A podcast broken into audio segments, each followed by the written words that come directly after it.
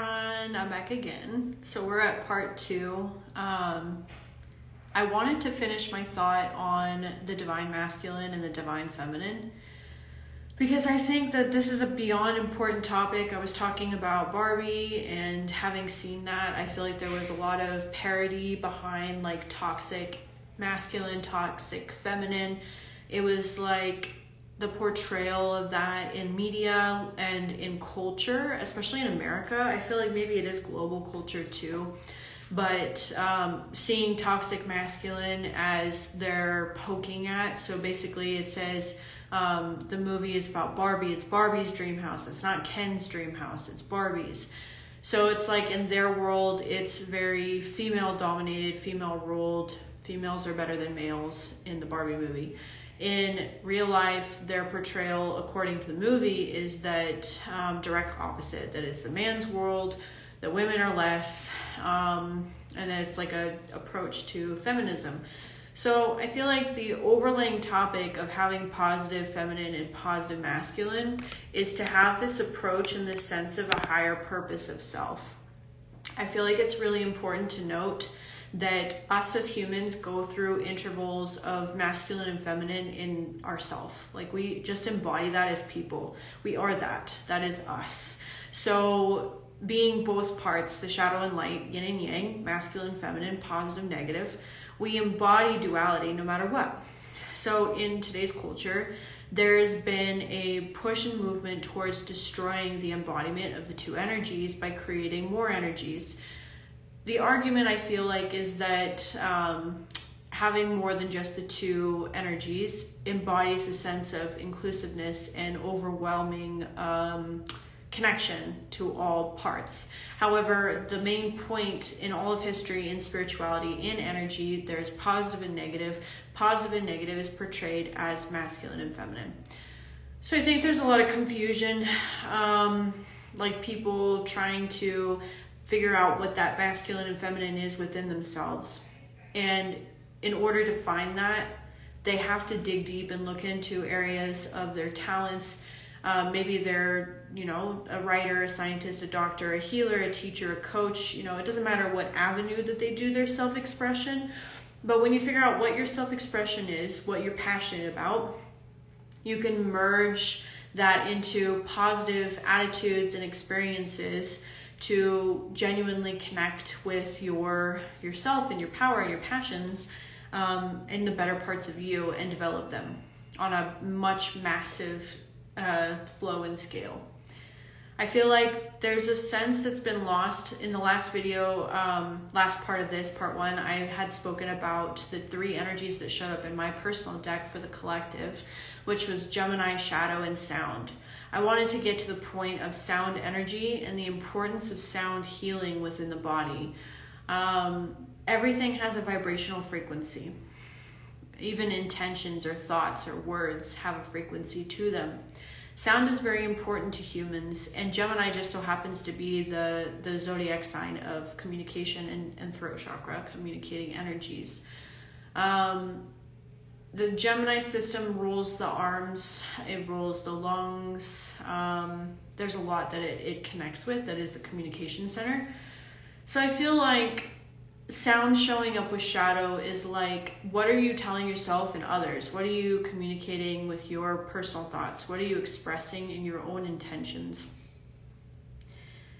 and do you feel safe you know honored by your energy and your feelings and your potency do you feel connected um, i feel like gemini is one of the signs that it sits in the third house it's about communication connections people short travel uh, siblings.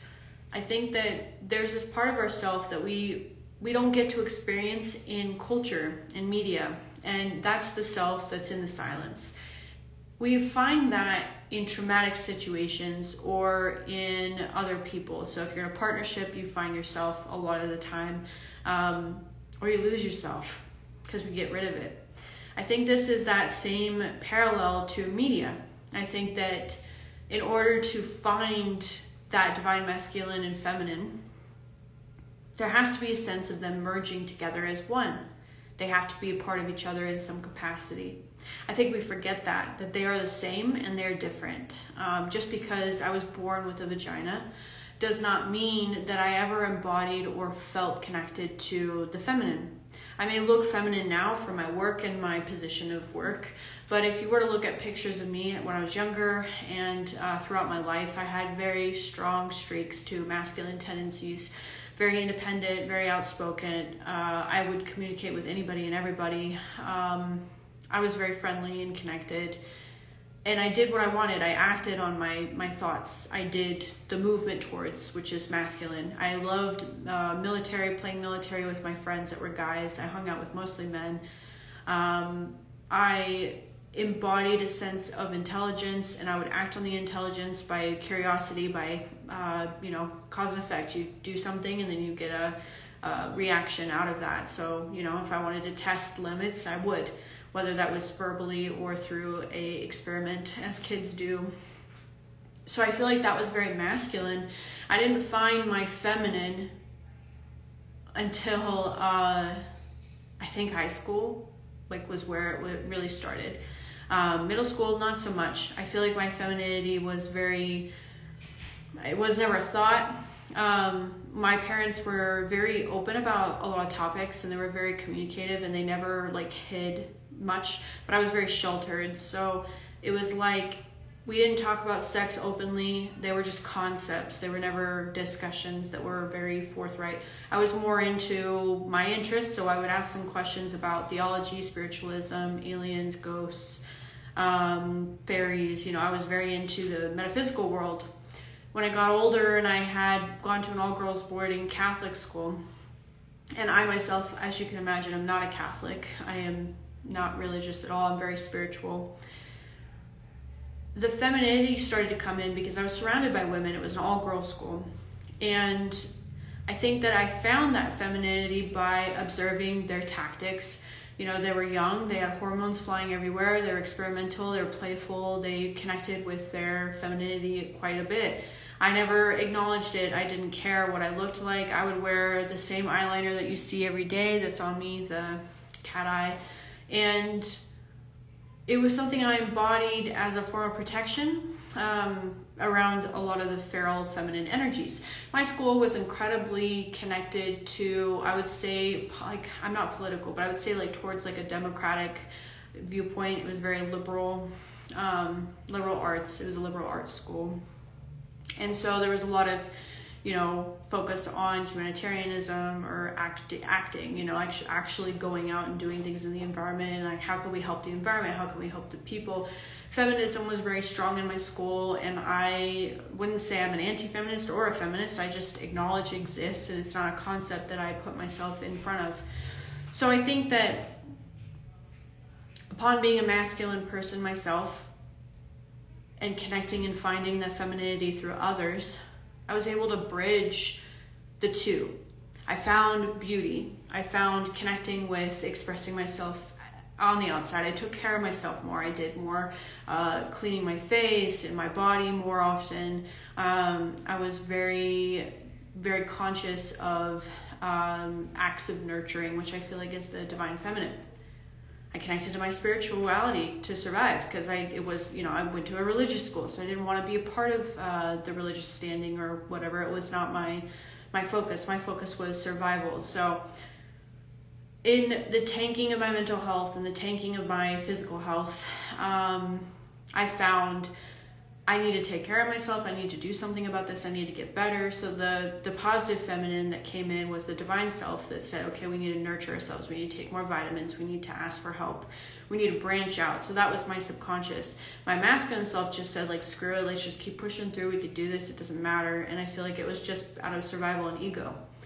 So the point I'm getting at is there are strengths and weaknesses in every component to both sides. Um, people go through hardships. People tap into one part or the other, whether you're the observer, feeler, or you're the doer, um, actor, reactor.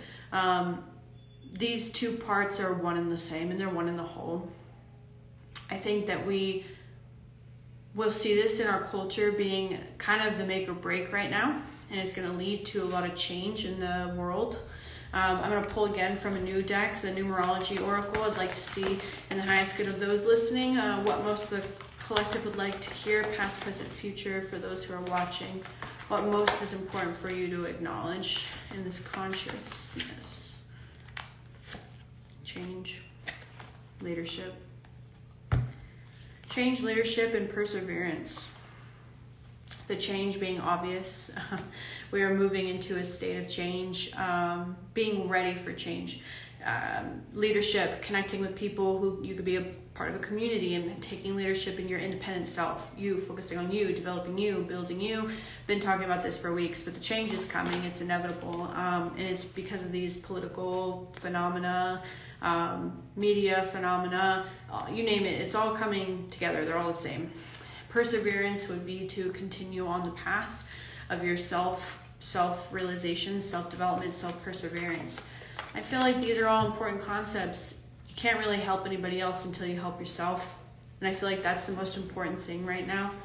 Um, overview, you know, kind of like the overview of what most everybody needs to know. Let's pull from that uh, Earth Alchemy Oracle and just pull the last overviewing card that's the theme of this. Blue kyanite and honeysuckle. Yeah, sword of truth. Freedom, warrior of light. Stop holding yourself back. This is a very important concept. Um, kyanite being the, the stone of truth. It, this picture really reminds me of like King Arthur, which is funny because it's been coming up a lot. Um, what is true, you know, his story, history, right? The idea of um, whoever wins, the victor, is the one that tells the story in the end. So make sure that your outcome is that you're the victor of your life. You're the one who's controlling your life. You're the one that's speaking the truth of your life.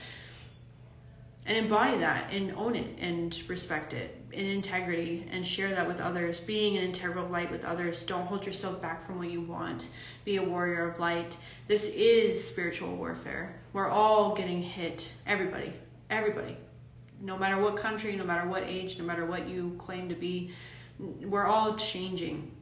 And this is a moment in history where we will we will see this change on levels that we can't even fathom yet because we're just before the the transition happens for those of you that are tapping into the sacred feminine and the sacred masculine, my advice is in the sacred masculine, you want to think of the, the mental and physical.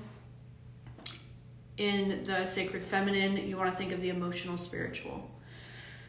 To embody both in the highest light. So they come together and then it's part of the ether. It just is. As above, so below. They are connected, so let it be when you think of the masculine for the mental, the mental health is very important. I've been talking a lot with a client who is um, very connected to sports health and uh, building people's uh, awareness around what the sport entails um, and how injuries can be, uh, you know, irreversible and how you can physically take care of yourself by martial arts. I would actually recommend there's um, Millennia Gym down in Cave Creek.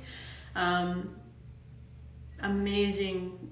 Josh is just an amazing person. He embodies this, and he is martial arts teacher. He holds his gym for students and adults, male, female, doesn't matter. Um, I feel like that is very powerful medicine to have is to have an expression in a physical form, whether it's martial arts, yoga, you know, if it's uh, uh, movement or aggression to exude energy, or if it's flow and chi and blood flow and getting the body stretched and relieved of tension. Either way, good encompassment for masculine energy in the body. The mind is the same, um, being mentally connected, being mentally aware, stimulating your mind with puzzles and thoughts and your interests and your focuses, things that you value, and maybe learning new values and letting go of old ones that no longer serve. And the emotional, I would say emotional health is important. Purging, feeling your feelings. Do not block your feelings. Let them flow. Even if it's painful, there's a lot going on. It's okay. You're allowed to feel. Um, if you need to move on and let go of somebody and you love them dearly and it's hard to let go, um, you don't have to let them go forever. It's just focusing on you right now so that you can develop forward, you can move forward, you can grow, you can build and heal so that you can be prepared to deal with it again if you have to in the spiritual health. Um, absolutely having a routine, a ceremony, a ritual, a you know, a legacy, something that's yours, a, a project, an expression, something that's you. Um, putting your energy into that because that's you, it's a part of you. So, whatever that entails for you, if you have questions, you can always ask me. But otherwise, I think these are good concepts. Um, all the movies that are coming out are testing the limits of truth what is true. I mean, even at the end of the day, they're storytelling. Even if they're media, they're based off of something real or a phenomena or a real project or a product or something. Um, they're displayed through a story, and a story is a story is not truth. So it's always taking whatever you feel most connected to that's in your highest good that aligns if it's true for you to hear it. Um, and then leaving the rest if you guys felt called to be connected to this and you heard this and you value this, please share it. Please connect with it more. Um, it'll be in the podcast.